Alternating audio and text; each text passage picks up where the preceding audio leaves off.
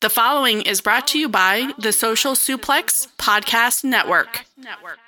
This is John Silver, lead recruiter of the Dark Order, and you are listening to All Things Elite.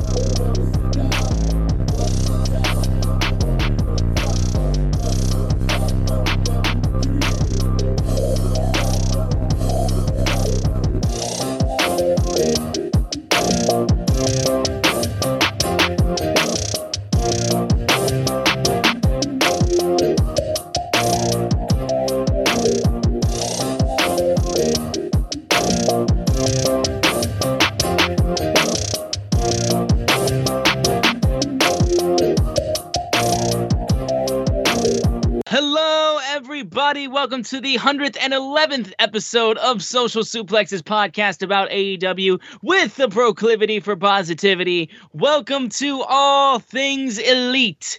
My name is Austin Sumwoods, and I am the host of this lovely show. Joining with me, as always, is my good buddy, my good friend, my good pal, Floyd Johnson Jr. My good man, how you doing? I am doing well. I just celebrated the birthday of one of the one half of the greatest tag team ever, and we'll talk about the rest later. But go ahead. Yeah. Yeah, there was one big birthday too. We'll be talking about as well. But we are not uh, just us two for today's episode. We are joined by a friend of the show. He is a co-host of the Trick or Treat podcast. He is Jr. Perez. Jr. How you doing, man? I'm doing wonderful, Austin. You know, here we are today, uh, as we're recording July 1st. We just got through the first six months of 2020, and I was talking with Floyd. I said, Hey, please let me get on the podcast and talk to Austin and you because I just want to talk about an amazing episode of what we've seen with AEW, especially um, everything that occurred last night. So, thank you for having me. It's always a pleasure to talk to you, Austin and Floyd. Yeah, I, Absolutely. I cracked up because he's he like, well, I'll say I recorded. He said, You didn't invite me on the show. And I'm like, Well, the default show is me and Austin. So unless I think about it, I don't invite anyone on the show. And then I was like, Well, you want to be on the show this week? And he's like, No, I'll just wait till next week. And then we're on the phone talking before the show. And he's like, Hey, can I be on the show today? I'm like, Hey, dude. Yes. You're, you're hurting my head. You, you don't gotta you don't gotta knock. Come in the door and then we'll just start going. It's like, Yeah. that's all we gotta all you gotta do. Yeah, what two people talking stuff about wrestling, three people talking stuff. I'm down. Let's go. Let's do it. Absolutely. Let's yeah, do it. and we got a yeah, we got a lot to talk about with AEW recently. Uh, because yes, first appearance for Jr. in 2021, and we have ourselves a big show to talk about with AEW Dynamite. The last show at Daily's Place for the time being until they have their homecoming show in August. But they had a nice little send off for Daily's Place as AEW Wrestling returns to touring, and we get to see them going back on the road. We got a lot to talk about with that, but before we get into the whole spiel of the show, we got to make sure you guys are downloading this fine show on Google or Apple Podcasts. And if you listen to us on Spotify or wherever you listen to us, any podcasting platform it is, a share is always appreciated with your friends, f- coworkers, family, whoever you wish. It means the world. You can also leave a rating and a review. Let us know how we're doing. If you're so inclined, you can also leave a donation through our podcast provider, Red Circle. That would be incredibly generous. But the easiest way to support us is on social media. Follow us at AT Elite Pod on Twitter. At Social Suplex is our podcasting network family. Be sure to follow them and check out all their other shows. I am at SZoomer4 on Twitter. Floyd is at Floyd Johnson Jr. on Twitter. And JR, where can people find you and your podcast? Yes, so you can find me um, on Twitter at Lucha Professor. Uh, Lucha is obviously is Spanish for wrestling, and I am actually a legitimate professor in higher education. So it's at Lucha Professor on Twitter, and then our podcast. It's the Trick or Treaters podcast. You can find us on Twitter at Trick or Treat Pod. That's at Trick or Treat Pod. You can find our link tree. We're part of the Slash and Cast Network. And you can find us on uh, Spotify, Stitcher, Apple Podcasts. We drop our episodes every Friday. So as we're recording uh, Thursday, July 1st, on Friday, July 2nd, we'll drop I Know What You Did Last Summer, the movie review for 4th of July weekend. All right. And before we get started, I'd just like to send a big fuck you to WWE's top 50 tag teams list. I knew it. I knew he couldn't resist himself. I knew it. Uh, they did not have the greatest tag team in the history of their company. Uh, the revival on that list. So I just like to say to anyone that had anything to do with that list, even if you were just doing the video editing and you had no idea what you were editing, fuck you. Thanks. Yeah. Shout out to the New Day for getting the rub. You're technically a fashion faction, not a tag team. Uh, shout out to getting the rub for getting that uh, nod, but I mean that list was I don't know. I don't know. The Usos, the only tag team that their whole career has been a tag team, was not in the top five. Everybody else had a singles run. Like the, new, the New Day's best rivalries were against the Usos. Exactly. Oh my god. I mean, I know definitely a AEW podcast. I'm not going to spend long on it, but it literally. I like. I swore. I was telling them. Uh, I was telling both of my co-hosts today that uh, that they were they're on the list. They had to be in the 30s or something. I don't, I just don't remember. They weren't on the list. The only reason they were on the show is because they had them getting beat by uh, DIY. Uh, yeah, I mean it's a list, so we can make fun of it because it's just a list. But yeah, that's really what we're gonna leave it at that with. The- but yeah. we can get into the big news of the week. Uh, like Floyd said, we have to wish a happy birthday to one Dax Harwood of one of the greatest tag teams out there in pro wrestling, FTR. But also, Floyd, you got to give your boy Cody some flowers. It was his birthday. happy 36th birthday. 36th birthday to the man, the myth, the legend, the American Nightmare, the Prince of Pro Wrestling. For one day, he was also the American Dream, the ender of racism, civil rights icon, Cody Rhodes. I just love that you threw that in there too. Yes, a big happy birthday I mean- to Cody for sure. Yeah, anytime someone brings up racism, I'm like, it doesn't exist. Cody ended it. He done. Did you see that? One promo. One promo. Gone. I mean, one promo gone. Ender racism, civil rights icon. Uh, you know, name all your black children Cody because he's that great. um, but no, you know, he, he had his thirtieth birthday, and like he has a baby that's what like a few weeks old.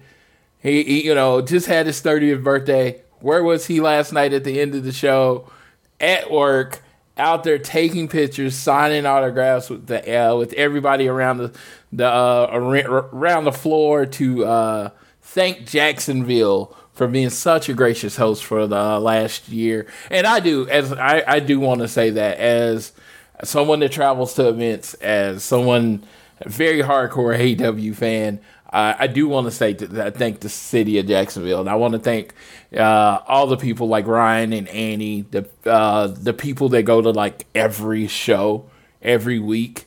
I tip my hat to you because even if I lived in Jacksonville, I don't know if I would have been able to make that happen. Like every show they go to, Ryan and Annie go to every show, and I don't know. I, I definitely wouldn't be able to make that happen. So as a person that's been to all the pay per views, it just be like, it, it, you know, you you got to work some days and you can't take vacations, and they're there, and generally the core audience is really loud, and when they're there, and it's fun, and they're welcoming when you go visit.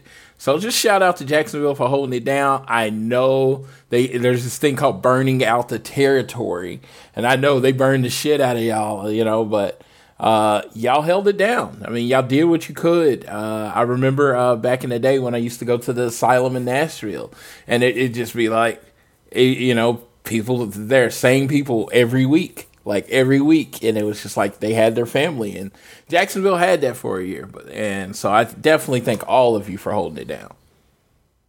It definitely shows too, just with like like like stuff like that like when ecw would be doing shows specifically in the ecw arena like and NXT at the Performance Center and at uh at, at uh Full Sail Arena, they like like fans there like they were like hardcore fans that would go every single show like and probably sit in the same seats if they could because it's just it became tradition for them. So shout out to jacksonville to be like one of those towns that became that for a wrestling company because i think that's held up to high regard in terms of wrestling fandom of just like when a company makes a city its home and how that city responds to that company coming in and they just they if they embrace it they lift it up they try to add to the show being there. It was truly spectacular. These last few shows that they've had in jacksonville have had great crowd responses ever since they had um double or nothing with the crowd back in full effect like it was great and it's been so much fun to watch um, but yeah, it's going to be a lot of fun to see the show back on the road and in front of new audiences and new cities. And speaking of the birthday boy Cody, and I'll let uh, Jr. chime in in just a second. He is on the newest edition of Inside the Ropes magazine. You can go to InsideTheRopes.com and order it. It's a UK magazine, so you got to do the conversion rate. But Cody's on it, so it's worth it. Send it to yourself. Buy it for yourself. Buy it for me even though I am already buying me one. I'll take another one. All right, JR, yes. what do you have to say about Cody's birthday? You know, one of the things um I wanted to throw this out there because I you know, I have a kind of a similar situation as well. Um, you know, Cody is a very polarizing wrestler, and we I, we've been on the show before and I talked about it. Um, it's just that he gets heat just because he's Cody Rhodes. But yesterday, I believe it was on Instagram, uh, Amanda Huber, the widow of Brodie Lee, put out this message about really just how good of a person Cody is as a human being. Forget all the stuff that you know happens in the ring, happens with AEW. Just how he's been there for Brodie Lee Jr., been there for the family, everything he did when you know from the time the late Brodie Lee passed away till this very second with her family. And man, that's just, you know, seeing that. And I've had similar situations where I've helped students who've lost, you know, who don't have parents and they really need somebody to kind of look out for them. Currently, I have um, somebody who's ready to attend college lost their parents when they were really young and that was like the whole thing was trying to look out for them for the last decade to get to this point of when they're able to get into college and look out for them to help them in the next part of their life.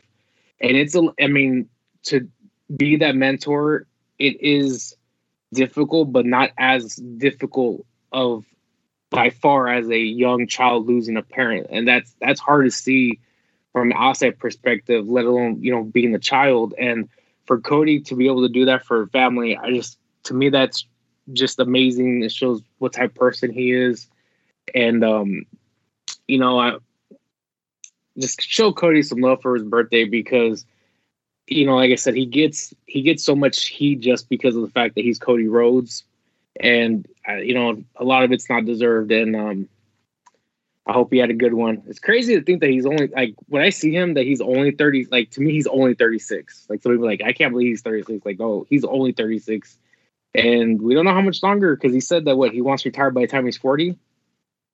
Uh, yep, that's the age. So enjoy him while he's here. Yeah, we'll see. But also, shout out, like Floyd said, that Inside the Ropes cover. Shout out to my boys, Kenny McIntosh, Sandra, and David of Inside the Ropes. Y'all, my guys. Uh, but regardless, we can get into the AEW Dynamite review back on Wednesday nights. And for the last time, at least until the homecoming show, last time at Daily's Place, we opened up with the World Tag Team Eliminator match between the AEW World Tag Team Champions, the Young Bucks, versus Mad King Eddie Kingston and Penta El Zero Miedo. If Penta and Eddie won this match, they would get a future title shot against the AEW Tag Team Champions down the road. And my God, we gotta talk, I guess, about what the hell the Elite decided to do with their fucking facial hair. It was so distracting. They oh. They were just like trying to absorb all this heat with how they just carry themselves and how they've portrayed themselves that they've just decided to go and just take Dax. Well, Nick at least took Dax Harwood's uh, facial hair and just was like, "It's mine now, and I'm going to use it, even though it doesn't look good. I'm going to use it." And like Kenny had fucking mutton chops pretty much, and fucking Matt had a ridiculous mustache. Fucking I'm just I'm I'm swearing over it so much because it was ridiculous. Even Nakazawa had a mustache. I was just like, what on earth are these people doing? Regardless of that, this opening match was very strong. Um, it had a couple of slippy spots. I think nothing too like crazy. Like it's obvious that these guys they've wrestled each other a bunch and they're so used to wrestling each other that it basically comes naturally to them. There was a couple spots that were a little off, but it didn't take away from the match necessarily. Um, specifically, how you could very well clearly see at one point that Rick Knox's hand went hit hit the canvas for a three count, and the fans very much heard it and saw it and called them out for it, even though uh, he still said it was a two count. That was the big moment, and probably despite the fact that like the the Young Bucks used it to try to create more heat, it was very much a botch, but it still didn't really take too much away from the match. Very strong uh, performance by Eddie Kingston and Penta being able to get the win thanks to the good man, uh, the good man Frankie Kazarian, the elite hunter coming out and just beating the hell out of the Good Brothers, and they were able to get the win because of him and just being able to keep the Good Brothers at bay and it was really cool to see because I mean, like it was like the first time in at least a good bit that we've seen the Young Bucks take a loss, and it's good to go to guys like Eddie, who's super over, and everyone's fans of Penta and how he carries himself. Um, I'm very intrigued to see what a title match between them would be like and how, when exactly we're gonna get that. Regardless, uh, this was a pretty strong opener, though I think. But I'll go to Jr. first. Uh, thoughts on this opening tag match? You know, I thought it was good. I will say, um, the one thing is, I don't know why Nick Jackson's looking like Joe Exotic. Yep. And, um, you know, Matt's little uh kid from Napoleon Dynamite pencil mustache was, you know, okay, but man, it was bad. But you know, I love me some pencil El Cell I say time and time again that I scream into the heavens that I think he's grossly been underutilized for over a year and a half now and I really want to see him in some sort of title picture. At the same time, it's also tough because um, I'm not a fan of put together tag teams, and you know they're eventually they're you know we know next week they're going to get a title shot Eddie Kingston and Penta El Zero M. So part of me wants to see them win so Penta can get become the AW tag team champion, but then at the same time it's like they're put together tag team. So I, I did enjoy the match that I thought was good, and um, but yeah, I just I'll leave it at that because I'm just not a fan of the Young Bucks. I think this whole thing they're doing is very corny, and I know it's like they're doing it just to get you know heat, but I'm just not a fan of it. But I'd love for them to lose the titles and move on to somebody else. All right, so I had this interesting. Well, I found an interesting take. I don't know if anybody else did. It did not catch on on Twitter, but Austin, are you a fan of the Star Trek? Uh, I I'm I'm, I'm Do you dabble? I have not. I've I've dabbled in a couple episodes, Dabble, but I've yeah. not been. I've So- not gotten heavily into it. At least. Well, I the one thing I know about Star Trek, if and I learned it from the Big Bang Theory, is when they would ever do evil twin or doppelganger episodes, how would you tell the good guy from the bad guy? Do you remember that? Do you know that answer? I don't believe I do. All right, they would have a black beard. So it would be Leonard Nimoy. Normally, Leonard Nimoy is Spock, facial clear, but the bad Spock had a black beard. He had a black mustache and beard. That was how you knew he was the bad Spock. And it just, I know Cody's a huge Star Trek fan, right? So know that personally because he does a new podcast about everything but wrestling or whatever. And so I was like, because they all did it. All the bad guys in their group all got the dark facial hair. I was like, is this a nod to Star Trek? And no, of course, uh, no one else would see that because you know intimate knowledge of you know uh, Cody and I've also been watching. I watch Big Bang Theory every day, so it was fresh on my mind. But I was like, huh, I wonder if that's a nod to that. The bad guy mustaches, the bad guy beards. So I just thought that was cool. Uh, the Young Bucks also set it up the day before on their social media by saying Matt is a natural dirty blonde, but he, if you didn't know, he could grow out uh, all black beard. He said that. I just, I, it was funny because they did it and then they set it up for the show. It was great. The match was, uh, you know, AEW first match greatness. I am not a big fan of the may put together tag teams, but in this particular case, they if, if you at least use some logic to bring these two together, as yeah. in they used to be best friends, and they both hate the Bucks, and their other two part their partners are all injured. That's why they're teaming up together. That at least makes sense to me. Um, but and you, have probably the second and third best tag teams in the, in the country, company uh, Proud and Powerful and FTR in somewhat of a rivalry together. So you kind, and then the Young Bucks have kind of beat everybody else. If you look at the tag team list, they beat everybody else. So you pretty much need a tag team to get them to the next tag team. And in serving in that purpose, I think Eddie Kingston and Pentagon work to serve that purpose. Like I said, we all know Rey Fenix is uh, uh, Rey Fenix is hurt. Uh, we know I don't know about Pac. I don't think he's actually hurt. I just think he's just kind of ridden off and um, ridden off for right now. And we know Moxley is you know home with the baby, I guess, for a little bit, and so he's ridden off for his injury. So it does work. The Young Bucks need just a win. They need a team to win to move on to the next spot. Unfortunately, that is wrestling. Sometimes you already know who's going to win and you just deal with it.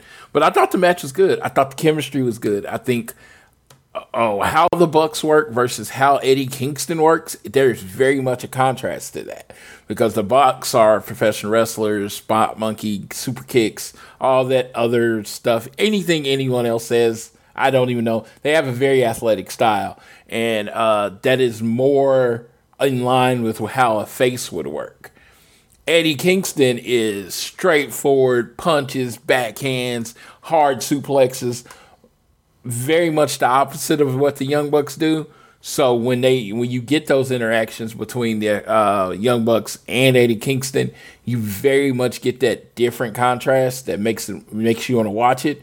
And then of course their chemistry with Pentagon is out of amazing. Two of the best tag team matches I ever saw in my life at Double or Nothing and All Out, respectively. They they're just good.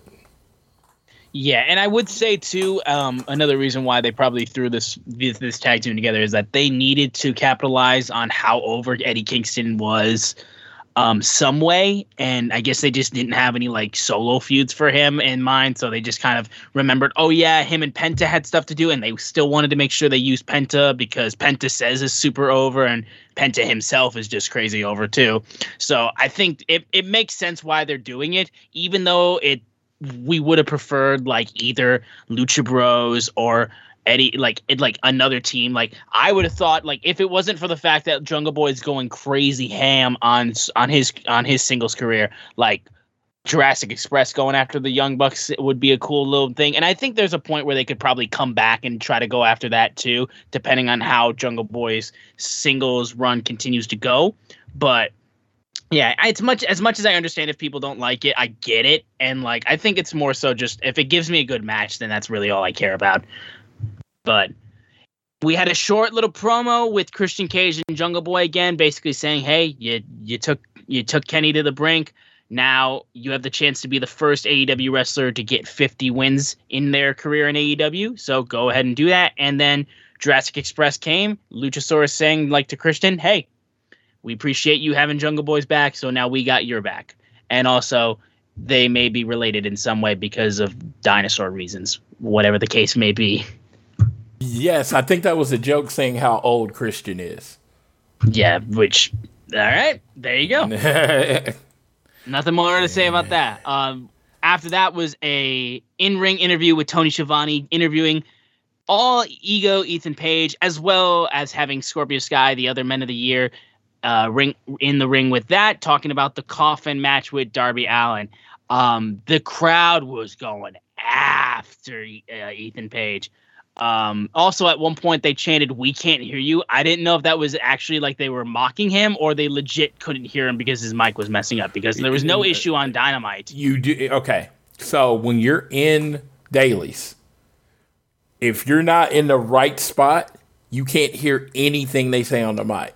Because it's an open arena. I guess so. I just like when I was there, and me and Tiffany, we were like in the first or third row or whatever. We would just react based on how we were supposed to react. But literally, if somebody was talking, even at the end when like Chris Jericho and Sammy Guevara cutting that heartfelt promo after the show was over, couldn't understand a word they said. Okay, so maybe yeah. it just needs to be something with yeah. with uh, Daily's Place's PA system. yes, and I I even said I, I was like I don't I don't want to be that guy because I wanted to tell them this. I, we can't understand anything they say, but I was like, oh, it's almost over. They're going back on the road. That's one thing I am thankful for. Shout it, shout out to indoor buildings for yes. my, for our boys. They'll get to wrestle in air conditioning. I'm pretty sure it's still hot in the ring because all the lights but it has course, to be yeah. ready better than being outside in the state of Florida. It's, it's like at least it's not fucking humid. Yes, you will get that. And I was like, because it was like when some people were like, I remember when the Bucks and the FTR had their match, and it was like, it was fucking hot. you know, it was like, dude, it was it was hot. Uh, I believe FTR and the Bucks it wasn't hot. I think it was kind of cool, but yeah, I think it was FTR, Hangman, and Kenny. It was like freakishly hot, and I was like, I was trying to tell people that I was like I was there. It was we were sweating balls. You know, like it's hot. But it's, Florida. it's yeah. Florida. So now they get to go back into these air conditioned buildings and, you know, get to see around the world. But uh, yeah, uh, just like I said, it's just, I'm very happy that they get to go back indoors. Yes. But Ethan Page talked about how he's tried many a times to cripple Darby Allin and how that's not his goal. His goal isn't to beat him, but to cripple him. He's pushed him down the stairs. He's done all different kinds to him, including referencing their hellacious match they had on the Indies where he got thrown into a fucking post. Uh, and he's like, so physically, I can't cripple you now. I have to cripple you mentally with the coffin match. So when I put you in that coffin, Every time you try to think to go for a coffin drop, every time you do one, you're going to think of me closing that lid on that coffin on your confidence forever. And he was saying that with a fire in his eyes. And then we had a Sting come out. He's been off for a little bit ever since Darby told him, "Hey, I don't want you to come in for this uh this uh this uh tag match. I'm going to do a handicap match. Stay home." He, we haven't seen Sting for a little bit. He had been off TV for a couple weeks, so he comes in carrying a coffin on a little wagon or whatnot, brings it over, and then we cut to the screen and have Darby Allin with Ethan Page's face like taped up to his face, and then he proceeds to shoot a flamethrower at like the outline of a coffin, and then all of a sudden Sting rips the co- the sheet off the coffin. It's scar. It's like charred and all that, like it was burned. And then Darby flies out of the coffin and goes straight for Ethan Page. And then when Scorpio tries to stop him, Scorpion death drop from Sting onto Scorpio Sky, and he just digs his hands and his fingers into Ethan Page's eyes so much that he gets on the mic. He's like, you know what? You knew you couldn't beat me 100%, so you do this. So you know what? Fucking matches off. And if you want something in writing and you don't put your hands on me, maybe I'll allow the match to go like later down the road, maybe Fyter Fest, and he leaves. But overall, fun little segment. Um, I think Ethan Page is really starting to cement himself as one of the really good heels that they have in AEW. I would like to see Scorpio Sky get a little bit more to do, but that's just me. Um, but this feud between Darby and the Men of the Year, or Darby and Ethan Page, I mean, like, like Ethan and Darby already have great chemistry with their previous rivalries on in other promotions. So it just these guys work well together. And yeah, this feud's great. I like it a lot. So I'll go to JR on this one though. Segment wise, what do you think of this? And like going down for this feud. Like, how are you feeling about it? I, I, like it a lot. I've been a fan of Ethan Page for a while. He has such a great look, especially um, over the last 16 months to two years, he's really transformed his body to look as good as he does today. Uh, he, I think he's just a natural. He's just a natural heel, somebody that you really want to see get their ass whooped. And Darby Allin, he has a unique persona. People always gonna, you know, really dig him because of his, excuse me, his uniqueness which having that in wrestling is tough to do, especially when we've seen every single type of character possible. And the good thing about this is that it's taking the right direction where this should be the blow off. And after their coffin match, they'll go their separate ways and they'll be bigger superstars because of it. I definitely see Darby just still contending in that upper mid tier main, you know, lower main event role, and then I definitely see Ethan Page continuing going up the ladder to even potentially in the next six months going for the TNT Championship, if not the AEW Championship, because that's how good of um, a heel he can be for AEW. Scorpio does need something because Scorpio is a star and he's been just like, like just like really just hanging like by like a thread for over a year, and it's just it hasn't broken through for whatever reason. I don't know if there. I really believe certain parts of this was waiting for crowds to come back for arenas for some of these future guys like Hangman, like Scorpio Sky. Um, I'll even throw Jungle Boy into that. Like they're waiting for crowds to come back for them to be able to have that big moment. Um, for them to become even bigger breakout stars. But um, definitely would love to see a lot more Scorpio though. Well, I will say this is pound for pound the most handsome tag team in uh, AEW. Uh, Ethan and Scorpio. Uh, I, you know, since I've gotten a little taste, uh, I forgot what it was. It was a little biography show, and um, I don't believe it was Dark Side of the Ring, but it might have been. But they were showing matches from uh, Evolve with Ethan and Darby, and ever since then, I, I was like, Ethan Page has to be in AEW. Ethan Page has to be in AEW, and they got to continue this feud in AEW because some of the stuff they did was like sick, and you really couldn't believe it happened. So the fact that we're gonna get an Ethan Page and Darby Allin match eventually is like like literally one of the things that makes me happiest about Ethan Page coming. Uh, I love how they did it. Uh, I think we'll talk about the show next week, but I think next week's show was too packed I don't think the coffin they needed the coffin match in that one. Now, if they push the coffin match personally to Fyter Fest Night 2, I don't know why that day is special, why Night 2 would be special, but they should push it back to Night 2 if they could uh, for that coffin match. I love the, uh, the whole Sting bringing them out in a coffin match, and I will never, and I mean ever, not pop for a Scorpion Death Drop. Sting could be 80 years old, barely able to move, and just kind of falls with the Scorpion Death Drop, I will still pop for it. I just, I don't know why. It's just a reverse DDT. It's not supposed to be something special, but when he does it, it just looks so cool, especially when he kind of grabs the person's head and looks back at them and then drops them on their head. I, it's just that whole sequence, that little thing before he does the move is so cool. Scorpion, uh, Scorpio Sky sold it like a mug. I got to give it to him on that one. And then, yeah, I just thought that whole little segment was great. But Ethan Page, Darby Allin coffin match, main event of Dynamite, give them the last 30 minutes and let them absolutely kill each other. I'm so excited. Yeah. We then got singles match, uh, singles wrestling action between Jungle Boy versus TH2's and Hardy Family Office's Jack Evans. Uh, and this was, of course, leading into Jungle Boy looking to get his 50th win in his AEW career, the first person in AEW to do so. But I have a gripe with this match in particular, not with the match, because the match was strong and it was fun, but more so with one Chris Jericho, who has been on commentary for this show the entire time. And he's done a very well job. Uh, he's always done well in commentary, and I've always appreciated having him on. He's a lot of fun to do do stuff, and he makes great uh, quips uh, while on commentary. However, he was the one who managed to point out that this match happened to be Jack versus Jack. Jungle Boy Jack Perry, Jack Evans. And I simply have one question.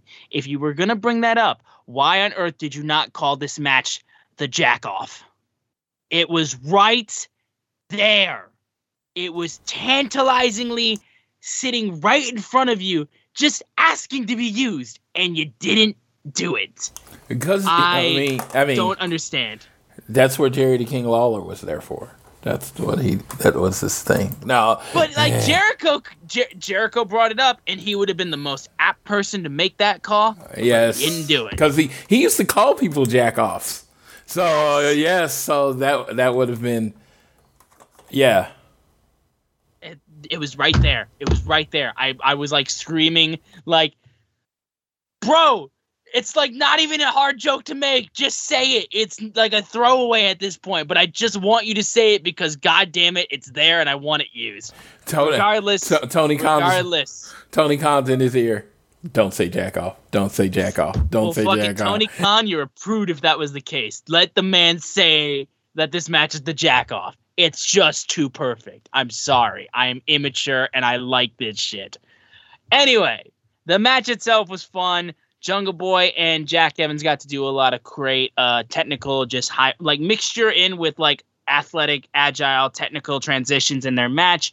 Jungle Boy's crazy over. He was able to get the snare trap on Jack Evans to be able to get the win, his 50th win. Uh, after the match, however, the Hardy family office came to make sure they beat after uh, Jungle Boy because he's gotten into Matt Hardy's business. So honestly, you, you, you affiliate yourself with with Christian, so now you're gonna fa- you're gonna face it. Uh, Matt Hardy and Christian Cage then come and they start fighting each other. Luchasaurus and Marko Stunt go after Private Party. And then eventually, Matt Hardy actually ended up getting beat up a little bit. This was the first time Christian was able to get a good amount of offense on Matt Hardy, and he had to retreat. So we're once again still building to this eventual match between Christian and Matt Hardy, which again, I'm, I'm, it's sold just because of the history. Honestly, like I don't need much, and I haven't. It's like it's, it's, it's just plenty enough. Honestly, the storytelling has just been done between these two guys' careers with this match itself. So this was cool. Jungle Boy getting his being the first wrestler in AEW to get 50 wins is a very cool stat to have, and obviously he's super over. So to be able to tout that, even though he lost the AEW title. He's got at least something uh, to hold on to, even though he lost last week and he didn't become champion. Um, but yeah, nothing really too much. This this did exactly what it needed to do, really. But I'll go to Jr. on this one first. Thoughts on this match? Um, the one thing I'll say is Jack Evans. I enjoyed his work previous to AEW and Lucha Underground. I think he's a great worker. Um, I just personally, I don't see him and and Helico doing that much in AEW. I think this is basically like a version of a jobber squash match that AEW would have. And Jung, uh, with Jungle Boy, I mean, it's just always going to be a constant buildup because when you look at the AEW roster and you see Jungle Boy and you know he could be a star, he's still only 24 years of age. Like he just turned 24. And you look at everybody else from like Hangman and Kenny and like even other people like Fenix and Penta and how long they've been in you know in the circuit, whether it was like Impact or New Japan or Lucha Libre, they're gonna have a lot of time. Jungle Boy is eventually gonna get there, but right now is just keeping him along this track where just investment, investment, investment, and you know we essentially got two years investment in Adam Page. I really think it's to be about another one to two years before that investment in Jungle Boy finally pays off, where he will be the AW champion. So that's what I look forward to, like in the next upcoming, just continue building Jungle Boy. As far as the other stuff, I'm the complete opposite, unfortunately. Like I, I'm a big fan of Christian Cage. I enjoyed his work actually as he progressed through leaving WWE to TNA. I grew a huge fondness for Christian Cage, Instant Classic, and then I love what he's doing with AEW. Um, I don't need to see Christian Cage versus Matt Hardy. I don't even want to see Matt Hardy like anymore doing anything. Like I don't enjoy his work in the AEW at all. So I know I'm like one of the few outliers in that, but um, I'd rather see Christian versus somebody else. I, I saw that match when I was uh, when I was in uh, fifth grade. I don't need to see it again. All right. Oh wow! Oh wow, that hurts my soul. Uh, yeah, Christian is like to me, like he was always consistently good, uh, overshadowed by uh, uh, overshadowed by Edge back in the day. Matt was overshadowed by Jeff back in the day, and it's just like now at their ages, now Christian is clearly the best wrestler of the four. It's like not even close. He's the only one that kind of looks like you know he pretty much looks like he did ten years ago. He's in perfect shape. He still moves that well. Like Matt Hardy can barely walk. You you you see it, and then you know um, Jeff Hardy's the same way. It's just like you can see the hitch in their giddy up, but Christian's still good.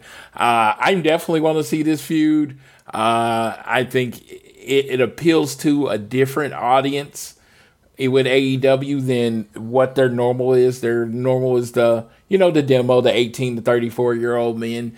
That's what they're going for. This is for the 35 to 50 year old men, which is where I'm rolling.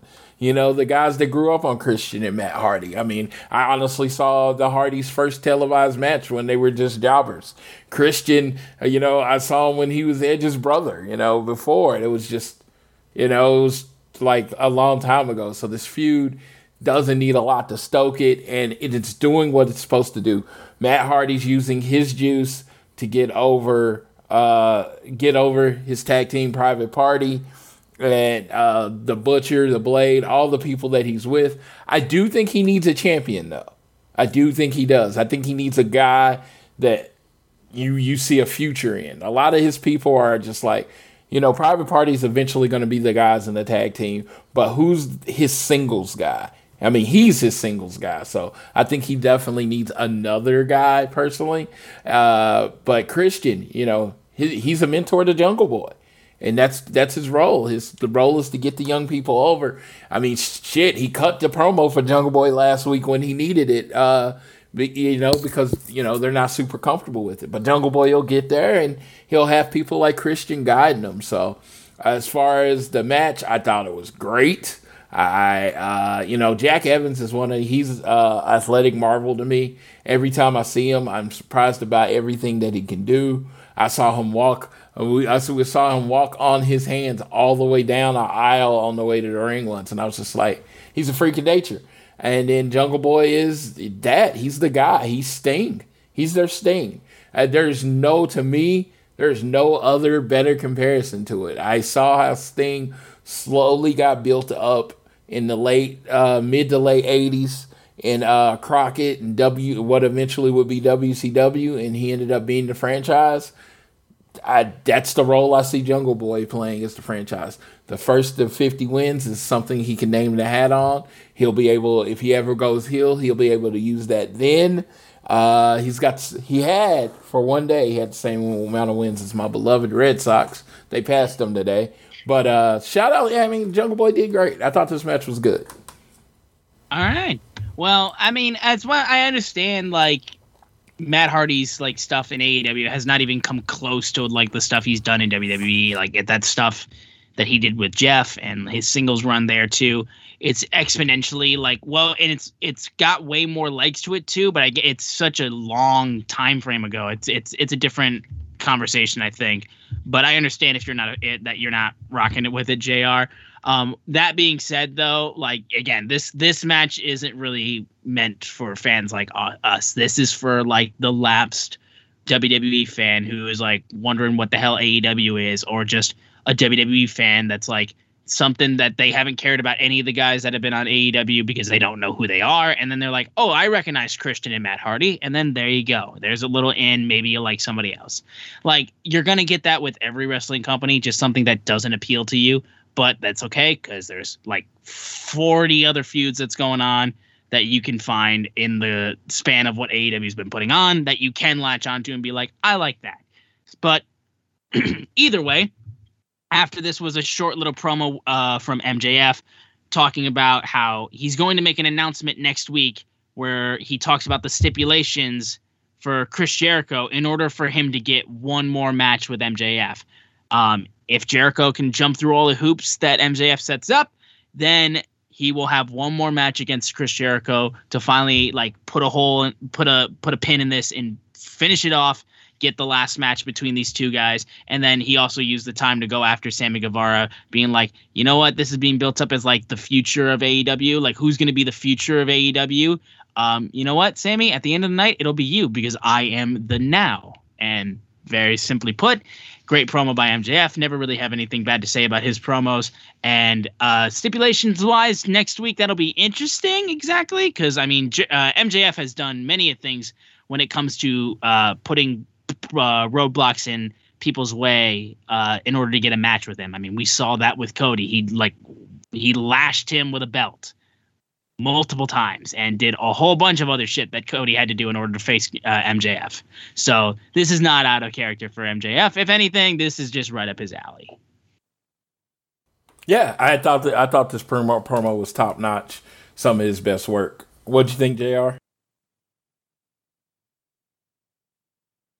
Have we lost just JR? Amazing. Oh, No, never uh, MJF is just amazing. I mean, I, I talked about how young Jungle Boy is at 24, and MJF is equally as young at the age of 25. But at the age of 25, he's ready to go as your heel champion. If, if tomorrow Tony Khan says, you know what, we're gonna go a different direction, we want a, uh, MJF to be our AEW World Champion, he would be.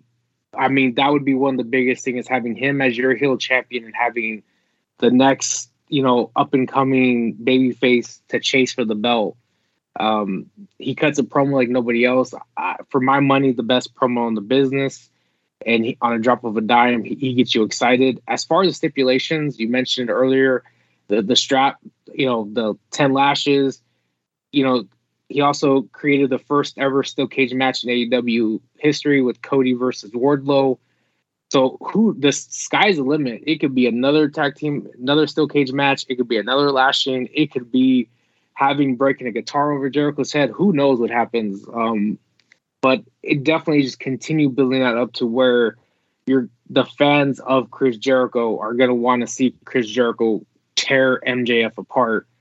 Probably come all out. Yep, I see that absolutely being like kind of the blow off for that. Um, and it's gonna be fun to watch exactly to see what what MJF does. We had a short interview with Andrade El Idolo with Alex Abrahantes, and he uh, comments on how last week uh, the Seidels interrupted uh, Andrade from making his huge announcement he was going to make with Vickie Guerrero, and he's like, you know what? Uh, he called him Matt something, uh, refused to say his last name, and he's like, you know what? Road Rager in Miami. I will make my AEW in ring debut against Matt something. So we got that to look forward to.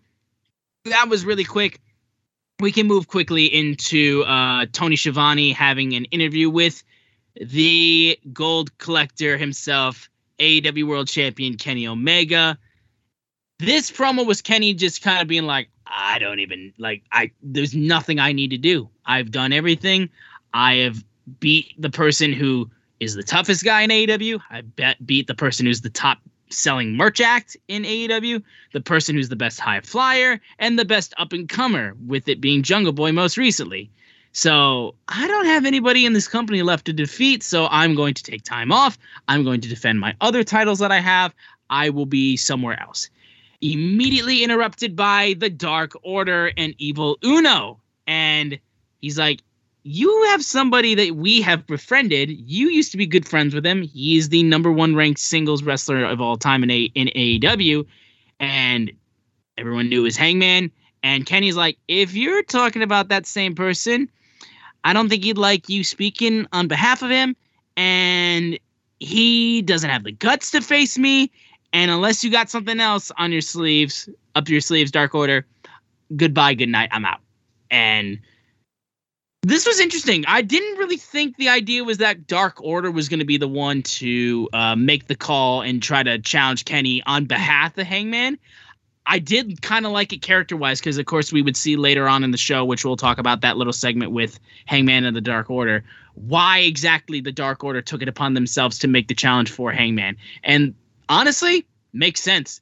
Hangman has been dodging the question of Kenny Omega for the last few weeks, only talking about Dark Order's accomplishments, what they've been doing, like focusing on like the people that he wants to be around and just carrying that drink in his hand and avoiding Kenny Omega at all costs. So honestly, makes sense as to why they took it upon themselves to do this. And I like this segment. I thought it was cool. And of course, Kenny Hangman, like, duh, we know that's a seller. For the AEW title, yes, no question about it. And also, it's very much like we've known that Hangman was set up to be like the workhorse of AEW, the one that was he came out out front in the beginning of the company's uh, first day saying he wanted to be the first AEW World Champion. Wasn't the case, but he has grown significantly in popularity since that time, and I think people. If, if there was anybody that I think people would be itching to take the title off of Kenny Omega, Hangman would be perfect. I think. I think it would be a great decision if that's what they decided to do. But of course, uh, we'll see what goes on from that point on. Uh, but Jr. First off, thoughts on this segment and anything else? Like if you wanted to comment on Andrade, uh, what you got uh, to say for this? Um, first thing I'll mention about Andrade, I just want to say, for over 15 years, professional wrestling um, has not had a Latin superstar of the. And when I mean that, I'm talking about somebody the caliber of Eddie Guerrero or Rey Mysterio after Eddie passed away. Um, and this is actually something that Dave Meltzer brought up months ago uh, about like how big Eddie Guerrero and Rey Mysterio was for WWE at the time, especially in those Hispanic markets Texas, Arizona, New Mexico, Nevada, California. And I can tell you from experience living on the West Coast, when Eddie, Los Guerreros were doing their thing, when Rey Mysterio was doing his thing during that time, I mean, people came out in droves. And I hope and pray that AEW takes advantage um, of having Andrade, who looks like a million dollars every single time he's come out for AEW in the last month after Double or Nothing. He looks like money. He is a world champion caliber. Even as a heel, if you push him, you will grow your audience. Um, because as somebody who is a Mexican, I can tell you from experience, Mexicans love supporting fellow Mexicans. It's happened in boxing with Canelo Alvarez. It happened in the UFC with Cain Velasquez. It happened in professional wrestling with Eddie Guerrero, Rey Mysterio. And I know people like saying this because you know you have Kenny's the face of AEW or Cody's the face of AEW. If you make Andrade the face of AEW, you will grow your audience. I mean, and as you talked about earlier, that lapsed fan of Christian and um, Matt Hardy, you're going to grow your Latin audience with Andrade. And that's the reason I've always been very high on pushing Penta and Fenix for the same reason. Uh, moving on to that segment, I love this Kenny. I don't like Kenny with Don Callis. I hate Don Callis. I don't like Kenny with the Young Bucks. I just think the whole thing's. But this Kenny, I don't know what about him. Just him as a heel, being this character, I just enjoy him as as a single person so much. I find it very enjoyable. Um, him tapping into those type of promos he was doing in New Japan. Um, this obviously, if we're planting the seeds for Hangman Adam Page, this is something I thought about from the minute that Kenny Omega defeated Hangman Adam Page at Full Gear 2020. Eventually, this will come around full circle, and Adam Page will get his comeuppance in an AW World Championship match. I think if it does happen all out, I thought maybe it came a little bit sooner. I thought at the earliest would be Full Gear 2021 um, I have heard rumors and things have been posted. I think even Kenny mentioned about how his body's kind of breaking down on him. He may need to take some time off, so they may pull that trigger a little bit earlier, which would make sense because All Out 2019, when Hangman got the title shot against Jericho for the first ever AEW World Champion, would be two years to that weekend. So it also makes sense too. Um, I think it's the right move. I've been very high at Adam Page prior to AEW. For me, I think Adam Hangman Adam Page would be the first made star for AEW because if you think of whether it's Cody, Kenny, Young Bucks, Jericho, they made their they made their bones somewhere else.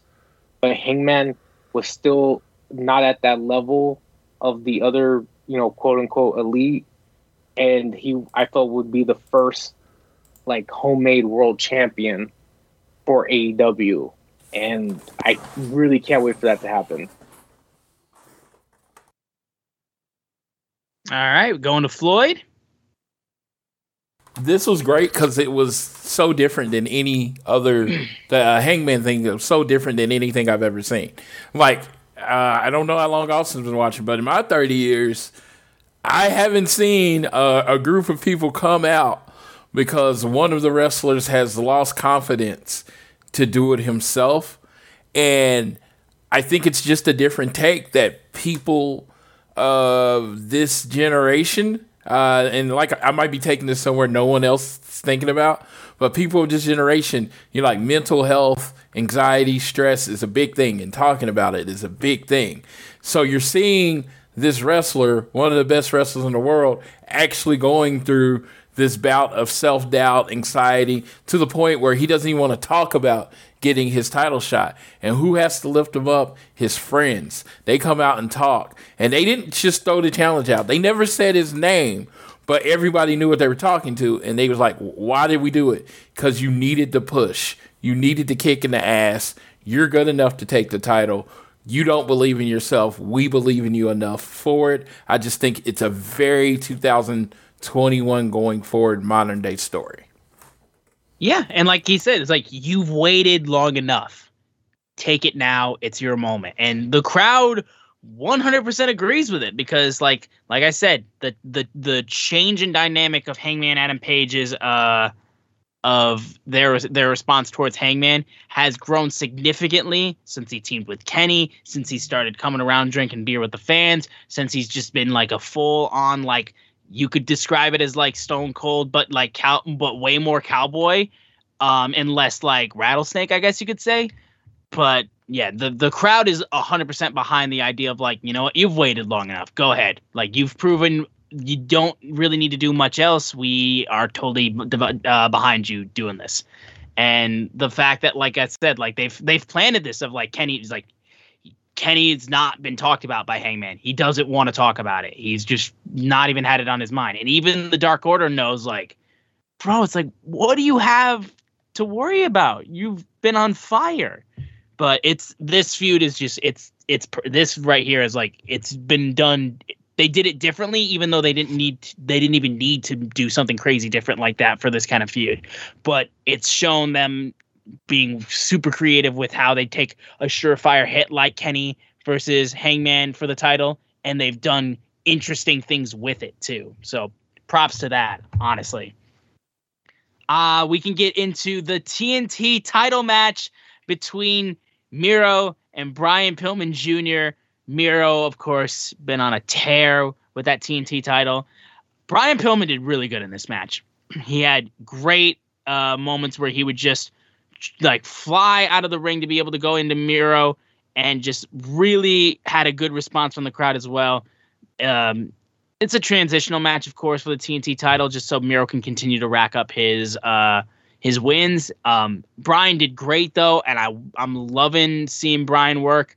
Um, I'm interested to see exactly if the Varsity Blondes like if they decide to do more of them as a tag team because of course like wow they used Griff Garrison being attacked by Miro uh, for storyline reasons going into this match for it being personal. Uh, Brian said it earlier in the night on in his in his promo. Um, I'm interested to see if they continue to try to move them up in the already stacked tag division that AEW has, because um, I think the response is there, but I'm not not fully yet. But regardless, this match was great. Miro is fucking one of my favorite things in AEW. He's so good. I love this Miro. This is just like seeing somebody that you've seen mishandled and just like not been able to just fully go out and just be a beast and do the things he wants to do.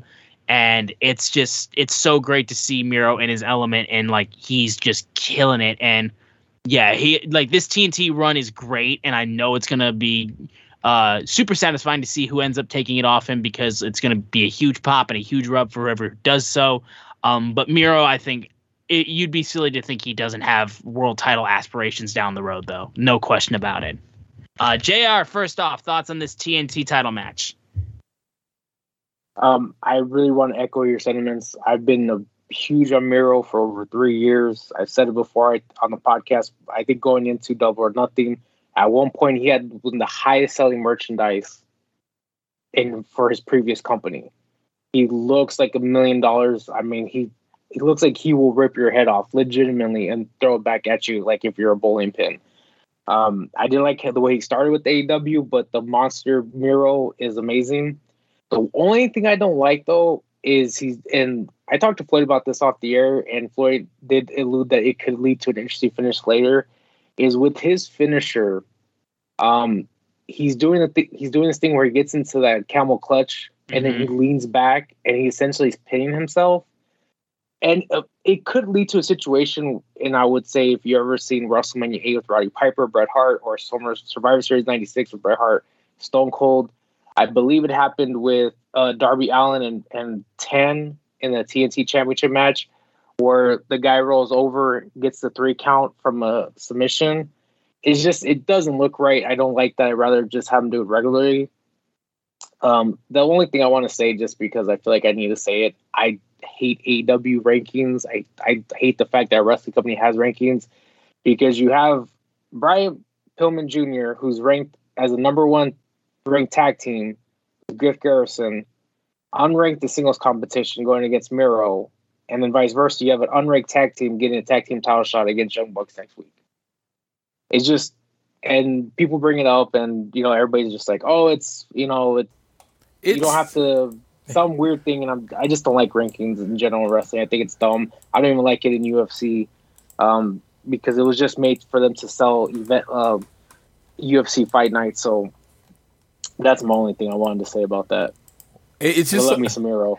It's just so many weirder things to me in wrestling to dislike than a ranking system, especially when they do go out of their way to explain like the reason Eddie and Penta get to jump is because they were in an eliminator match and they won a right for the title shot, which is around the rankings, just like sometimes in other sports rankings, you you you still get a title shot even though you might not be number one contender. So I kind of get it that way, but I'm not going to complain about your complaint. That's your ability. I uh, I, I, completely understand. I understand it because logically it doesn't make sense.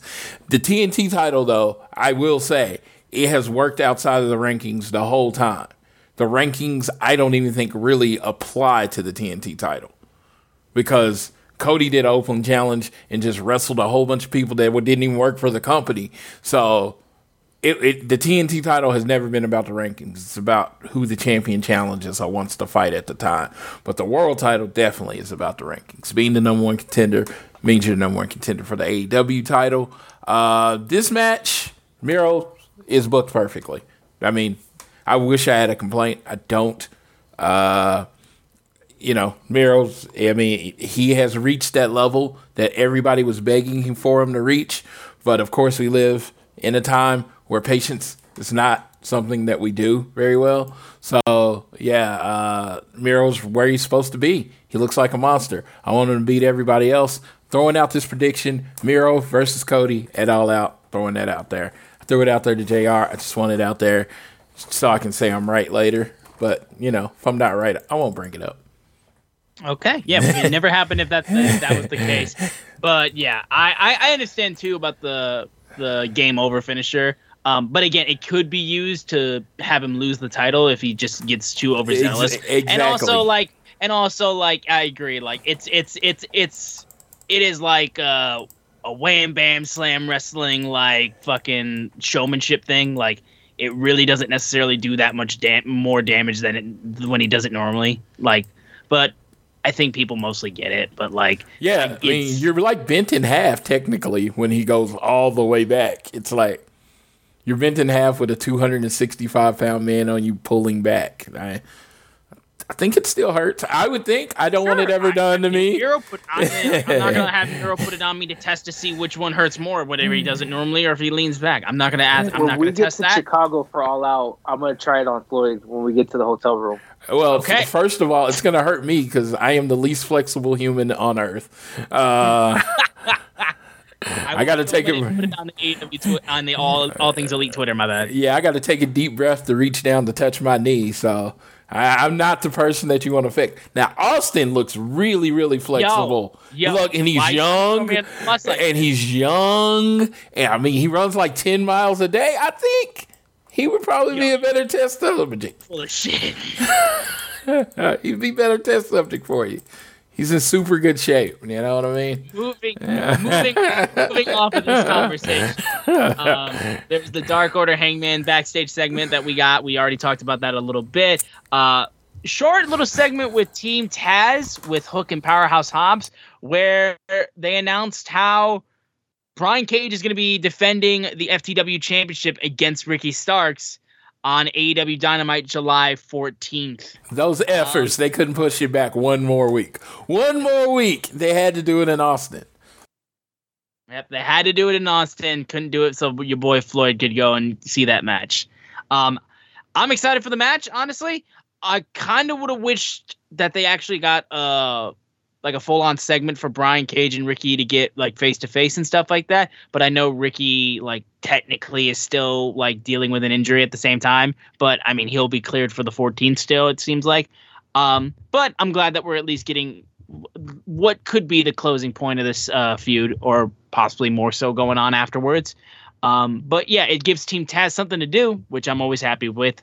Um, but yeah, I mean, like, is Ricky really going to beat Brian though? Like, that's that's my only question. Like, is that does, does anyone see that happening, or am I the only one that thinks like that's a, not a for it's, it's a foregone conclusion that Brian kills Ricky? No, I think Ricky wins. I think Team Taz is turning on Brian Cage. Okay.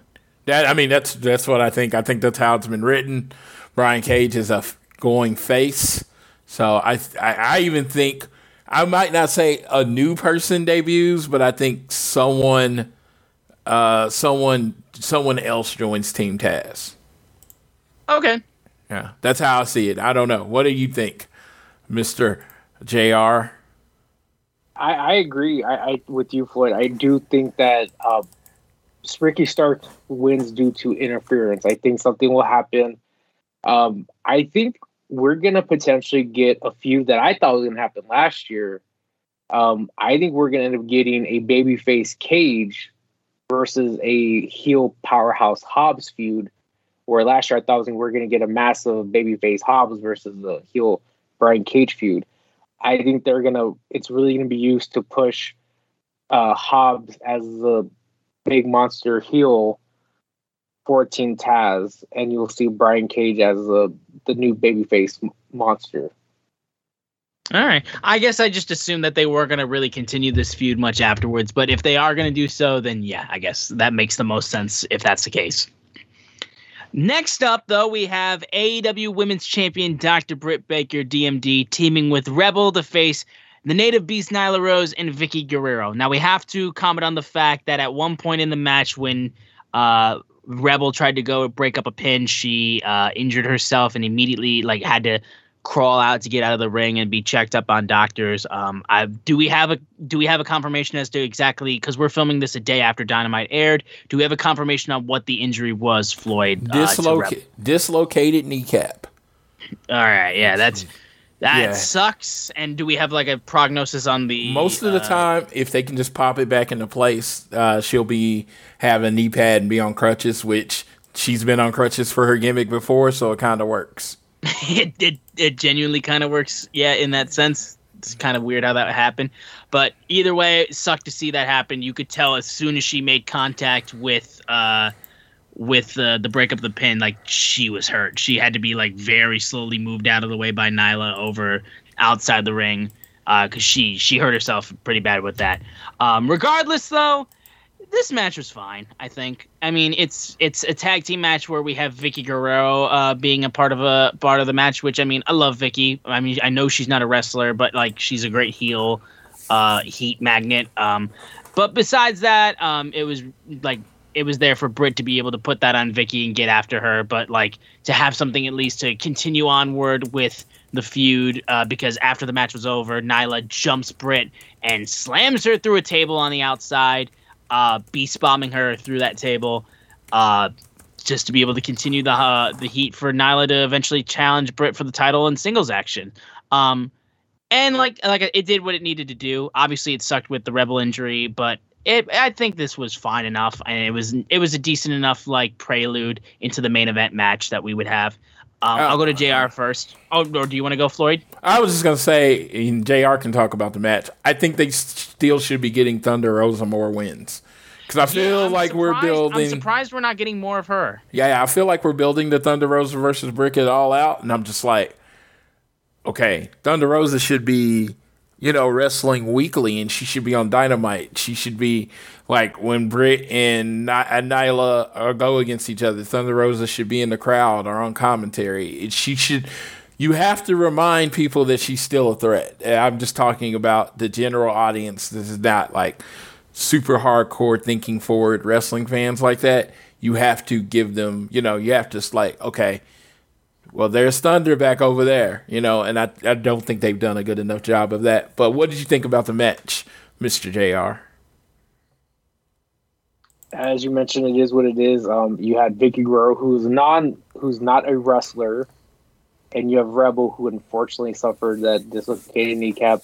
Uh, I was just doing some research. Dislocation is weird, but it's one of the more. If you're gonna have a um, an injury, dislocation is better than broken or torn Yeah. uh, anything. So it looks like six six to eight weeks she should be hopefully fine. And this is actually a few though that from the minute the AEW was created with the women's division when they signed Britt Baker and Nyla Rose, I was like, that's their Gail Kim versus Awesome Kong. Well, Gail Kim versus Awesome Kong was for TNA. That could be N- Nyla Rose and Britt Baker. I even said, even thought about that Double or Nothing when they had their uh, end up having their uh, fatal four way match um, that had Awesome Kong and um, Ky- uh, Kylie Ray. Um, the only thing though is it's very weird though because I'm assuming how this is quickly progressing. This will be a match that will happen at Fyter Fest or Fight for the Fallen. Um, so the problem is that you just turned a heel Britt Baker babyface, and AEW doesn't have a lot of heels. They uh, heel females like it's like Nyla and and Ali, and like that's really Penelope it. Ford.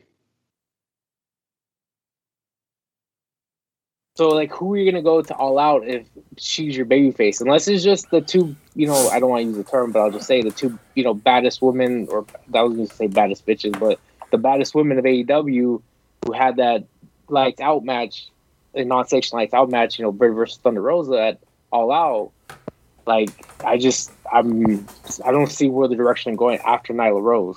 I, I will say, uh, whether it be like I said, if they end up having Ali get a shot for it, um, I think the end goal is to go to, uh, uh, oh my god, why am I blanking on her name? That bitch, fucking I Jade. Cargill. Jade Cargill, yeah, that's going to her. I think. I think that's the end goal, at least for this feud. Like, at least for this run, is that Jade would be the one that goes after her. Yeah, I, I made it very clear. Jade should uh, very much be undefeated for a long time, but not necessarily in the title picture. Uh, and then you know you get to that point where it's pretty much inevitable, and she has to be in the title picture. That makes sense. Uh, as far as this match, it was a match. It was there. Um, yeah, Vickie Guerrero shouldn't wrestle on national TV. I mean, we even talked about it. We thought it was going to be a swerve where she had a last minute, you know, last minute uh, substitution or something like that. I just thought it would. I thought it would be something, you know, like no way Vickie Guerrero is wrestling, and I- and she's very entertaining to me. I love Vickie. Don't get me wrong, I love her, but I, I don't want to see her wrestle. You have too many wrestlers, which she doesn't have to wrestle. this. I, I want to say this though. The one thing that we haven't talked, I do agree with you what you guys said about Jade Cargill because she has, I think she is one of the most amazing, gifted athletes I've ever seen in professional wrestling. Looks like a million dollars. Very quickly has proven that she has the athletic ability to catch on very quickly. I think that's event, in my opinion, I feel like that's a year away. But again, I, you know, it is wrestling, so anything can happen. Um, I, I just don't see them pulling trigger for all out or full gear to have that go that direction. But I definitely see maybe next Double or Nothing or next All Out 2022. And I, I, thing- I think Jade needs to be the face, though. I think I think it would she wouldn't beat Britt. She would beat whoever's after Britt personally. Um, the one thing I will say though is we are now in July. Just throwing this out there. Um, going into Garland, Texas, the second night of Fyter Fest, that will be the first event, like the first AEW event that a whole lot of very talented women would be potentially available for AEW to bring in. That could lead to something for All Out. Just throwing it out there. Yeah. Yeah. Uh, it's absolutely a possibility. I mean, I mean, it's They were- th- that's the great thing about Texas is that they they have a thriving like independent scene. There's shows going on all the time. They have women's wrestling. I believe Booker T has a complete women's show coming up uh, soon. So yeah, they'll have a lot of talent that they could bring in. Yeah, and you've still got, of course, the few the few uh, women wrestlers that were released in the wave of WWE releases, of course, that might be getting a call from AEW. So And- there's there, I think I you'll probably see some additions to the roster. I think eventually, at least in That, the that's what I was alluding to. I didn't want to go out and say it, but I said after July, that event in Garland, Texas, that would be the first of, like official AW event that anybody who was there was a like Chelsea Green and uh, now the IInspiration would be available to be part of AEW. Yep. Uh, So Yeah, and and my favorite name to throw out there every now and then, Tessa Blanchard. I just like to throw it out there. I know Sure. people, you know, I know people have different feelings, but I want her to come to AEW, and she lives in Texas. Hmm. Yeah. All right. So yeah, that would be cool. All right. Finally, main event time. We had the first time ever meeting of the Pinnacles MJF versus the Spanish guy Sammy Guevara of the Inner Circle. This was a really great main event. Like Sammy did crazy great stuff. Um, Floyd mentioned this before, but I mean, like it's it's one of those things. Like I understand if people aren't a fan of this specifically with AEW. Uh, MJF hit a fucking jumping tombstone from the second rope on Sammy, and he kicked out of that. Um, in any other world, that would be a finisher, like, and that would end the match. But or or if it was in a tag match and that happened, someone would break it up, or someone would interfere and cause the referee to look away or whatnot. I I understand if that's an issue for some people. It, I mean, it's a crazy, ridiculous spot um, that would do so much damage, but I get it and I'm sure Floyd will cover that a little bit more if he wants to talk about the match after that. Um, but this match was great. Sammy, like literally, these are like everyone would talk about uh, AEW being like they're only known for uh, bringing in guys from WWE. I'm like, there's two non WWE guys right there, like two of their younger guys in AEW main eventing Dynamite and like fucking tearing the house down. So like they did so well. MJF always bring quality. Uh, having um, uh, Jericho try to stop Shawn Spears from interfering in the match, but then getting hit in the back by Wardlow and then thrown off of the stage, and then Shawn Spears causing the uh, while the distracted referee checks on Jericho hits Sammy with the chair and just MJF slowly goes and makes the cover and gets the the cheap win. Uh, works great. Sammy isn't going to suffer too much for this. MJF, of course, is still crazy, crazy over and needs to continue that heat going into when he faces Jericho again. And Sammy, I think, will be he'll be good uh, regardless. But this was such a great uh, closing match to uh, the last Daily's Place Dynamite, at least for a few months. Uh, Jr. First off, I'll go to thoughts on this main event. this main event, honestly, I think this may be without even you know top five AEW match. You know they've had in the the almost two year history of AEW Dynamite. Um, it had everything you can ask for. It had grappling, had technical abilities, had high flying. How about that? That crazy aerial top rope uh, spin that Sammy did over the guardrail picture perfect to hit MJF. He flew in like a rows of seats. cannonball.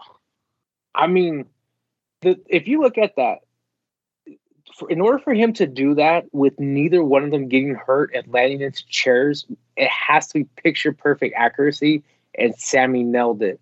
Um, they they are for sure, um, you know, the future of AEW. You know, Sammy, the guy we you know we said it with Jungle Boys, and I'm saying it with Sammy. You know, in two years, that's your TNT champion.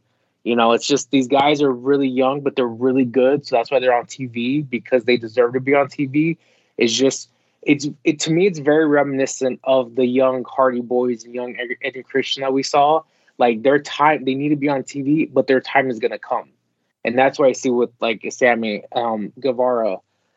The only um, and real quick shout out to the Canadian God, the chairman Shawn Spears. Happy Canada Canada Day to you, sir. Um, the one thing that does what they want to say that I wish AW cuts back on it, it's not going to happen, but sometimes there's a little bit too much. Um, the term is called fuckery. I just Interference, yeah. I, I, I, you know, that's what we call it. Uh, GCW, they call it fuckery, but you had it in the opening match, you know, that led to Penta and Eddie Kingston win. You had in this one that led to MJF win. It's just sometimes I wish they just dial it back. Uh, I just in those two instances, it's very hard because you don't want to hurt either. You don't want to hurt the Young Bucks because they're the champions. You don't want to hurt mm-hmm. Sammy Guevara, um, but at the same time, it's kind of like MJF winning cleanly is makes him, you know, even a bigger deal.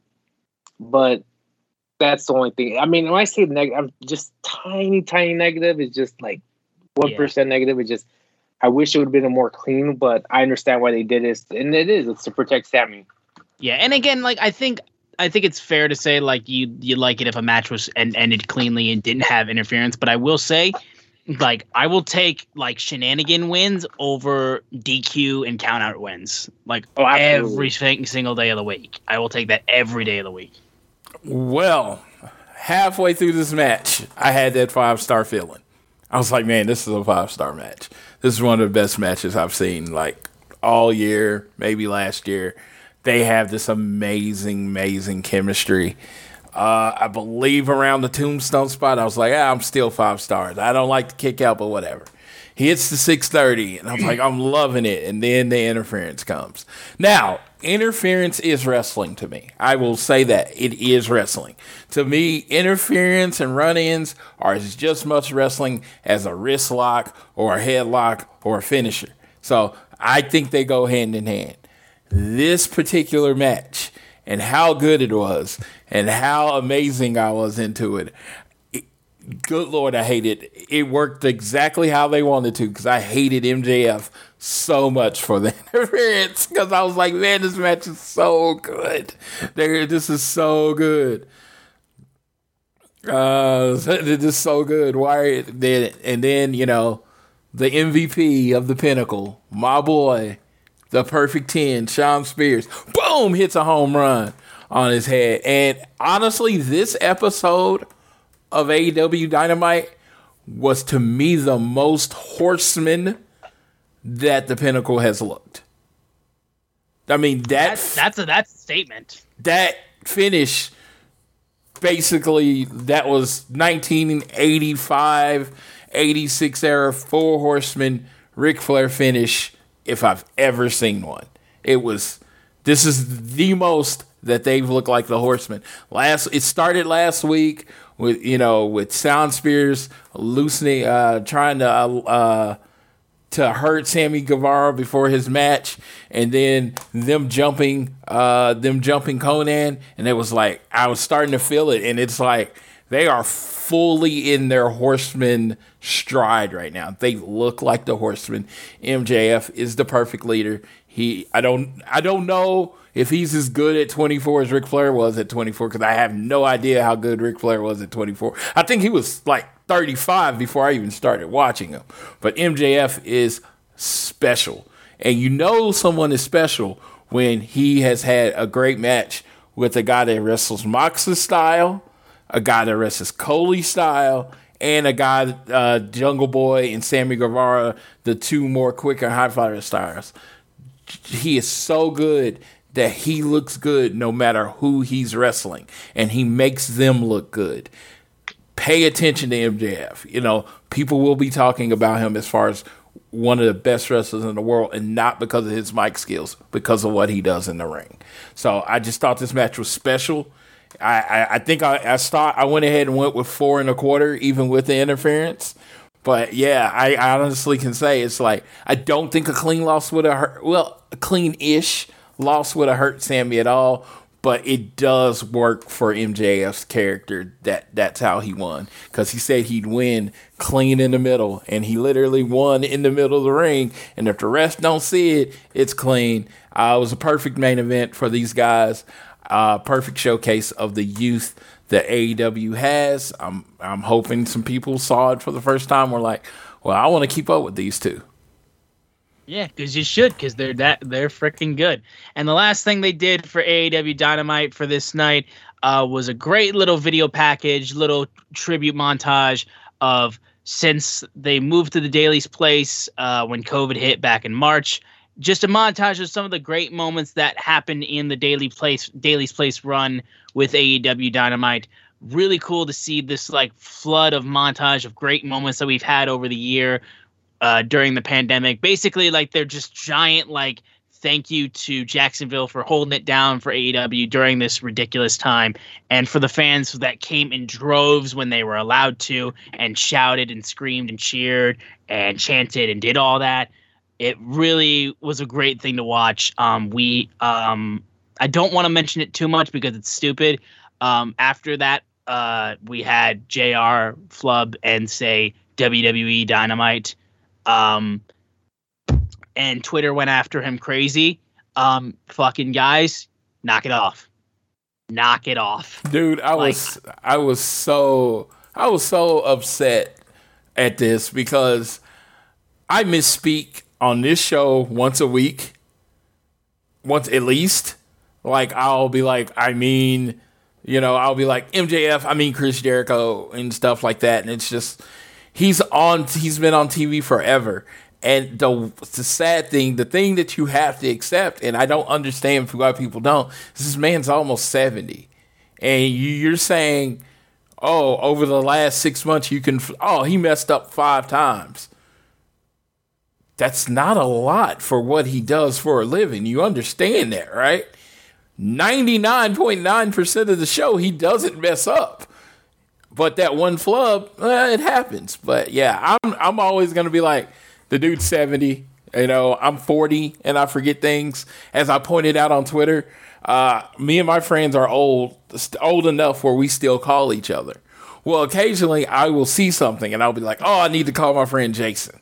And I'll pick up the phone, dial the number, and it starts ringing. It starts ringing.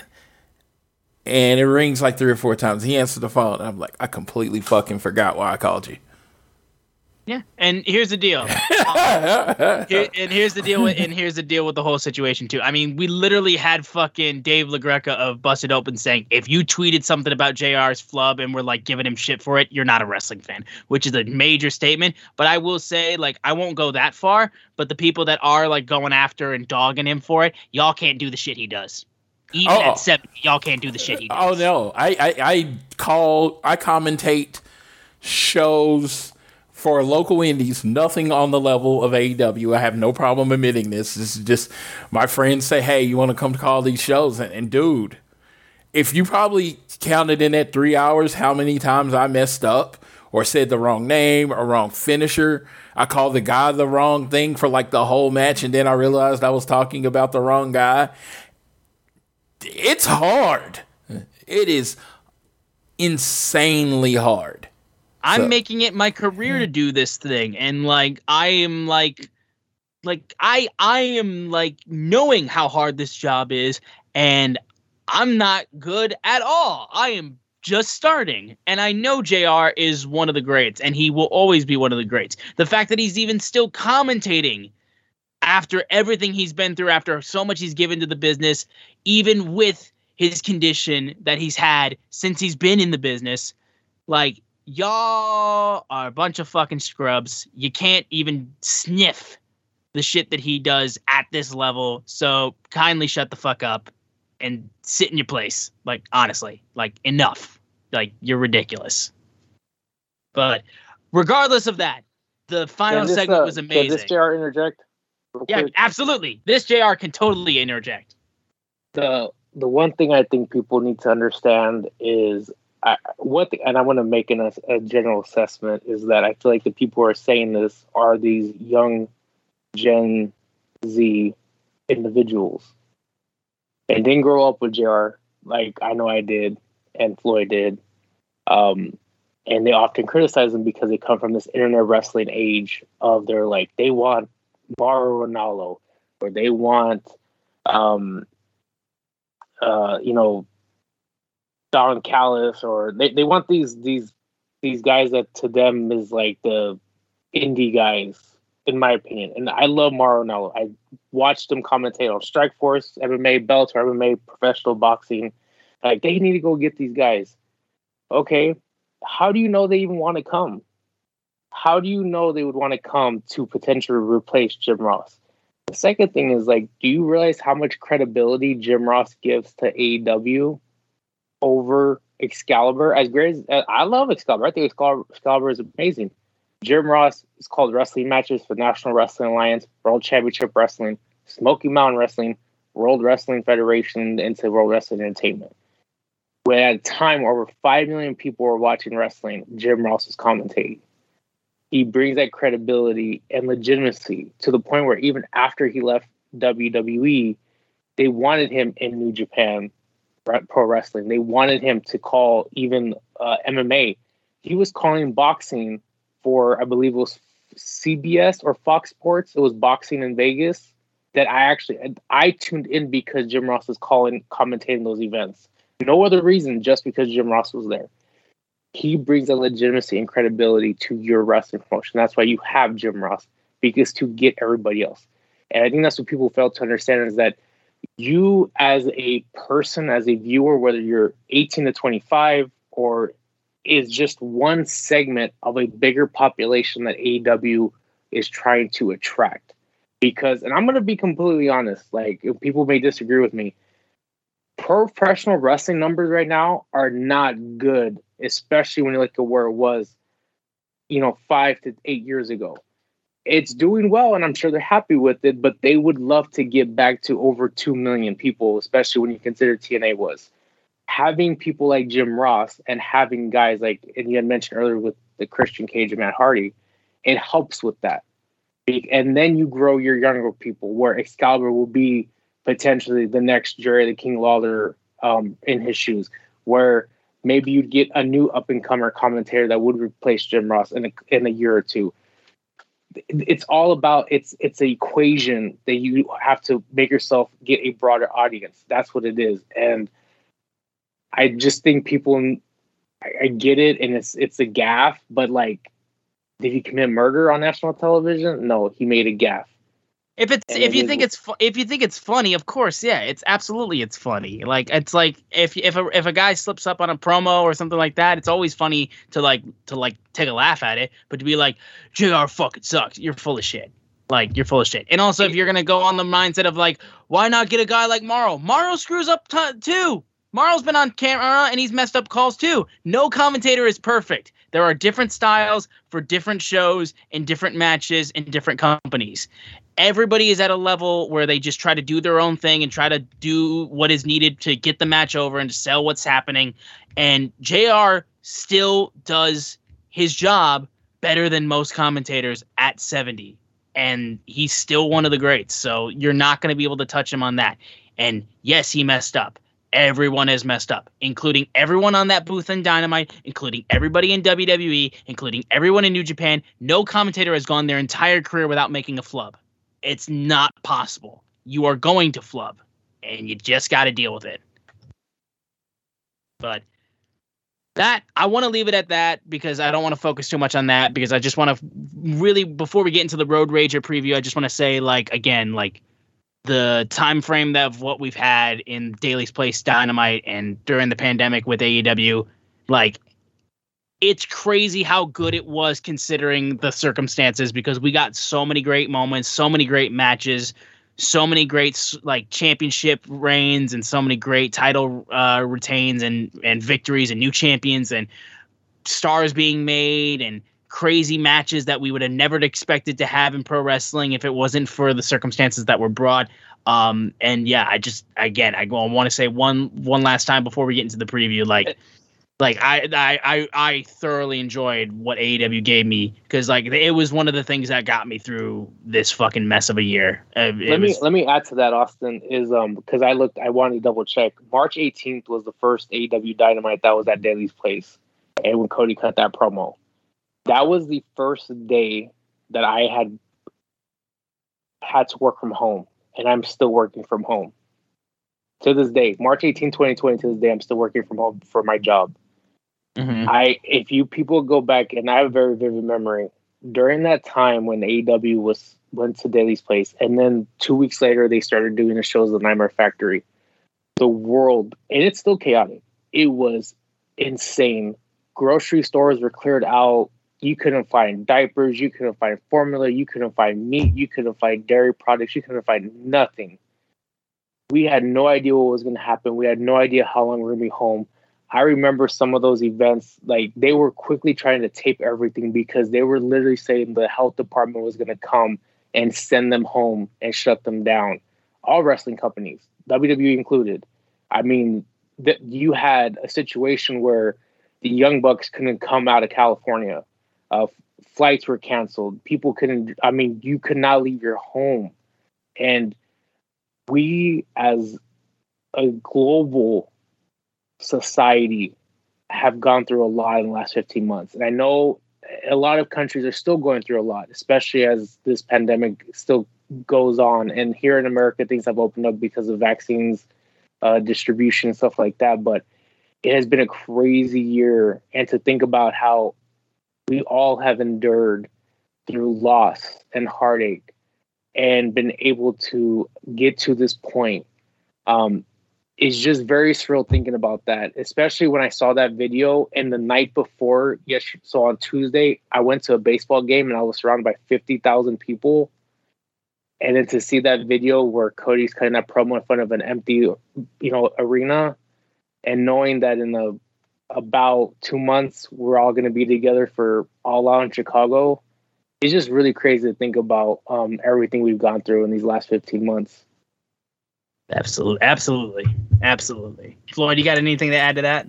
Um, dude, again, uh, all I could say is I I keep forgetting, uh, like the time of year it was. Right, it doesn't feel like what seven months ago Brodie Lee passed away. Right, I mean, um, like COVID like took a year and just literally me trying to explain what happened in 2020 versus 2019, I get mixed up all the time. Uh, man, my appreciation for what AEW was, I'm like, I don't know if I, w- I would have remained sane if it wasn't for the company lasting. So they shout out video and everything that went into that, just it it it, it touched my heart just because I know those people in that 20, 30 mile radius. I know some people that drove up from Miami all the time, and that's not a short drive. It's just like, yeah, I, I shout out to the people of Florida and Jacksonville for uh, keeping AEW going. Absolutely. Now we can finally uh, get towards the end of this episode of All Things Elite by talking about our preview for Road Rager next week uh, in Miami, Florida. The matches that have been announced, we have the Jericho MJF standoff, which will have the stipulation announcement from Jericho about um, for MJF about what Jericho has to do in order to get a match with him. Uh, Eddie and Penta team up to face off against the Young Bucks for the AEW Tag Team titles. They will immediately get a, a match again to for the titles, so that's when we're getting the tag title match between them. Cody Rhodes faces off against QT Marshall in a sub in a South Beach strap match. Kris Statlander teams with Orange Cassidy to face the Bunny and the Blade in mixed tag team action. Andrade gets his match against Matt something, and Jake Hager and Proud and Powerful will be having Konnan on on on on ringside to face off against FTR and Wardlow with Tully Blanchard on ringside. I think they made a mistake because they said in the first time in Dynamite history is a mixed tag team match, but Cody and Red Velvet. Yeah, against Yeah, Shaq yeah, yeah, yeah, against okay, Shaq yeah, uh, yeah. Once Yeah. again, commentators make mistakes. Uh, yeah. it's not. It's not. It's not uncommon. And it was the video package for that match. It's like first time in AEW Dynamite history. I'm like, I don't, I don't think so, but Okay, whatever. Uh, yeah, uh, they have a lot to live up to for as far as that the first mixed tag to this mixed tag, but I think they got the talent to pull it off. Uh, I'm very excited about next week. Um, thing I'm most excited about, other than Cody, is that six man tag because I think some shit's going down. And this is like the first time really proud and powerful and FTR are in a regular match. So I'm kind of looking forward to seeing what we get there. I don't know how long. It, I, I'm wondering, and JR maybe get his thoughts. How long can they hold off from just giving us the tag team match? Because they're obviously building it up to be a huge match.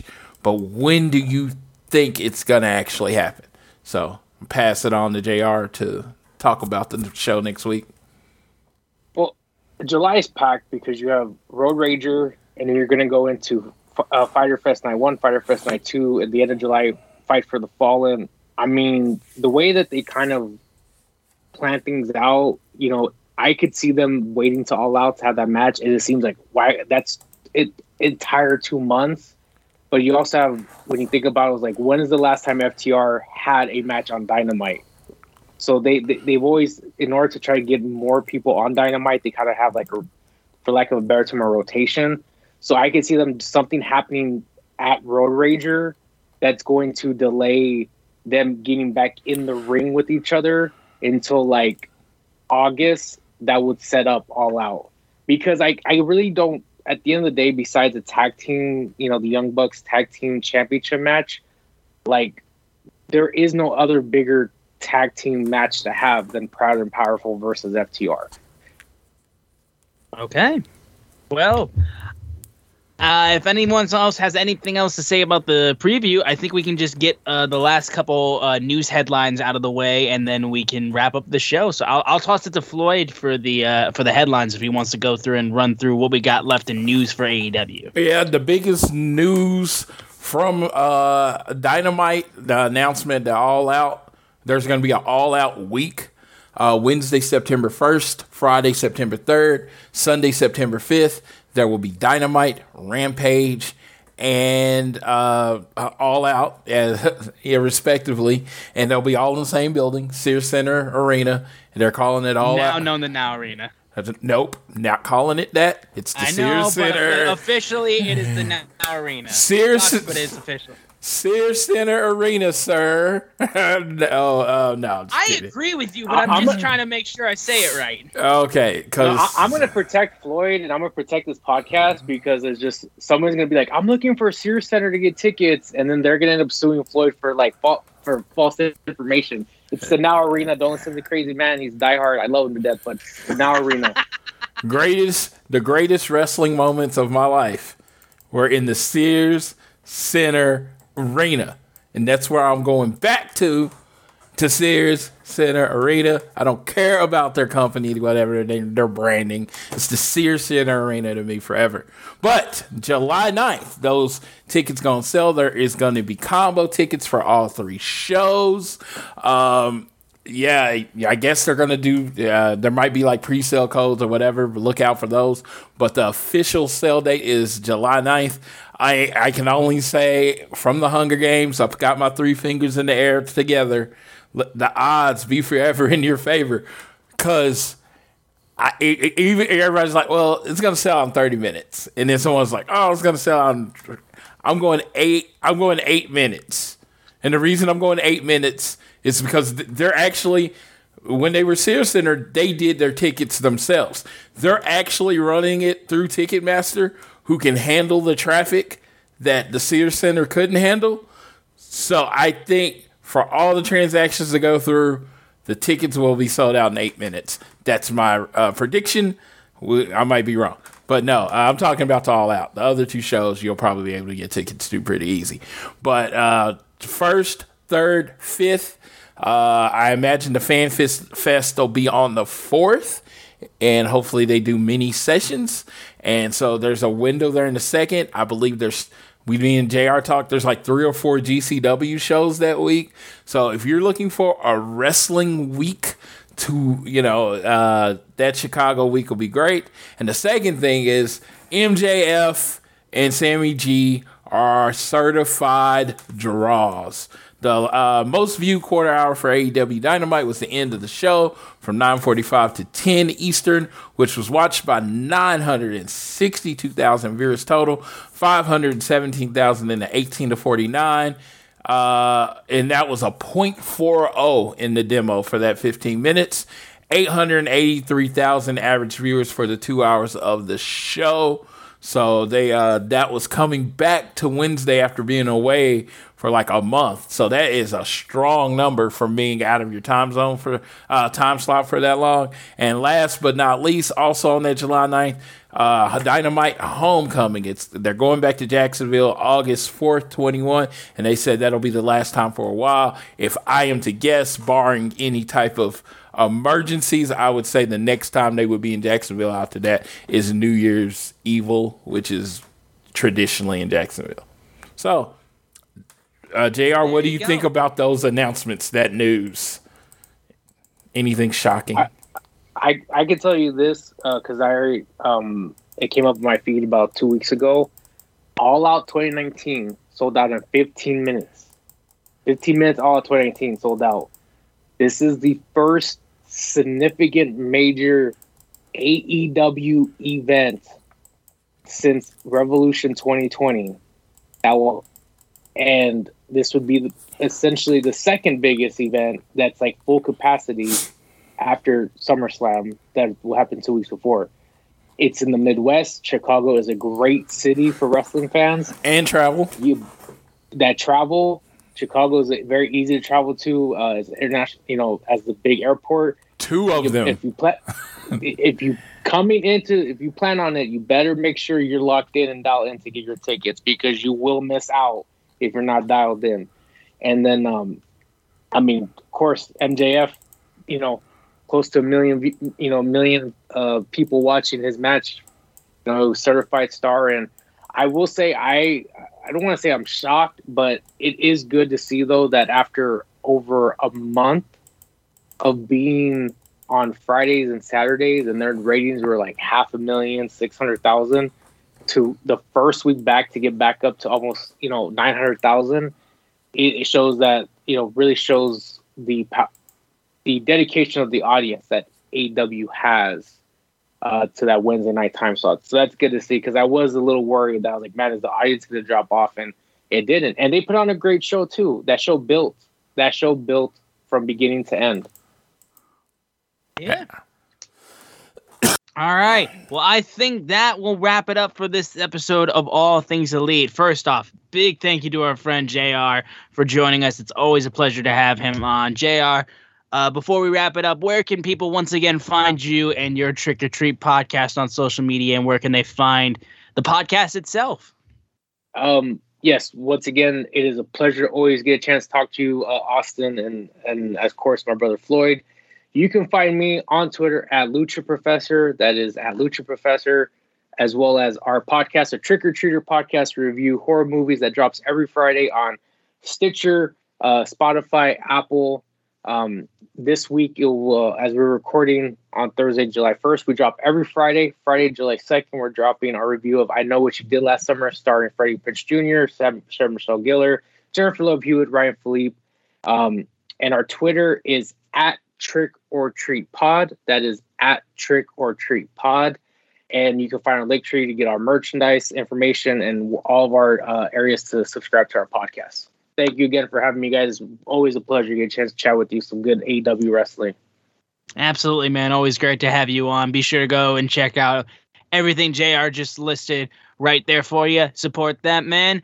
Uh, once again, continue to download the show on Google or Apple Podcasts. Means the world. Leave ratings and reviews. If you listen to us on any other platform like Spotify or whatnot, just share us around with whoever you wish. It really means the world.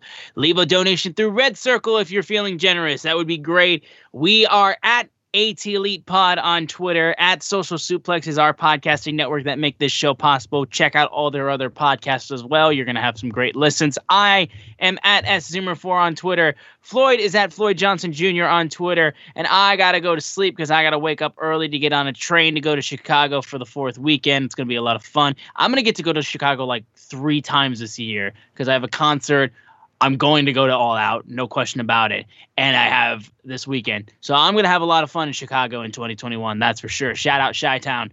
Uh, but I will let Floyd, my man, take us home for this episode of All Things Elite. Well, hey, I just want to say before we go, thank you all to take some moment or time to listen to the show. I hope you are ready for us as AEW hits the road and you join on with us.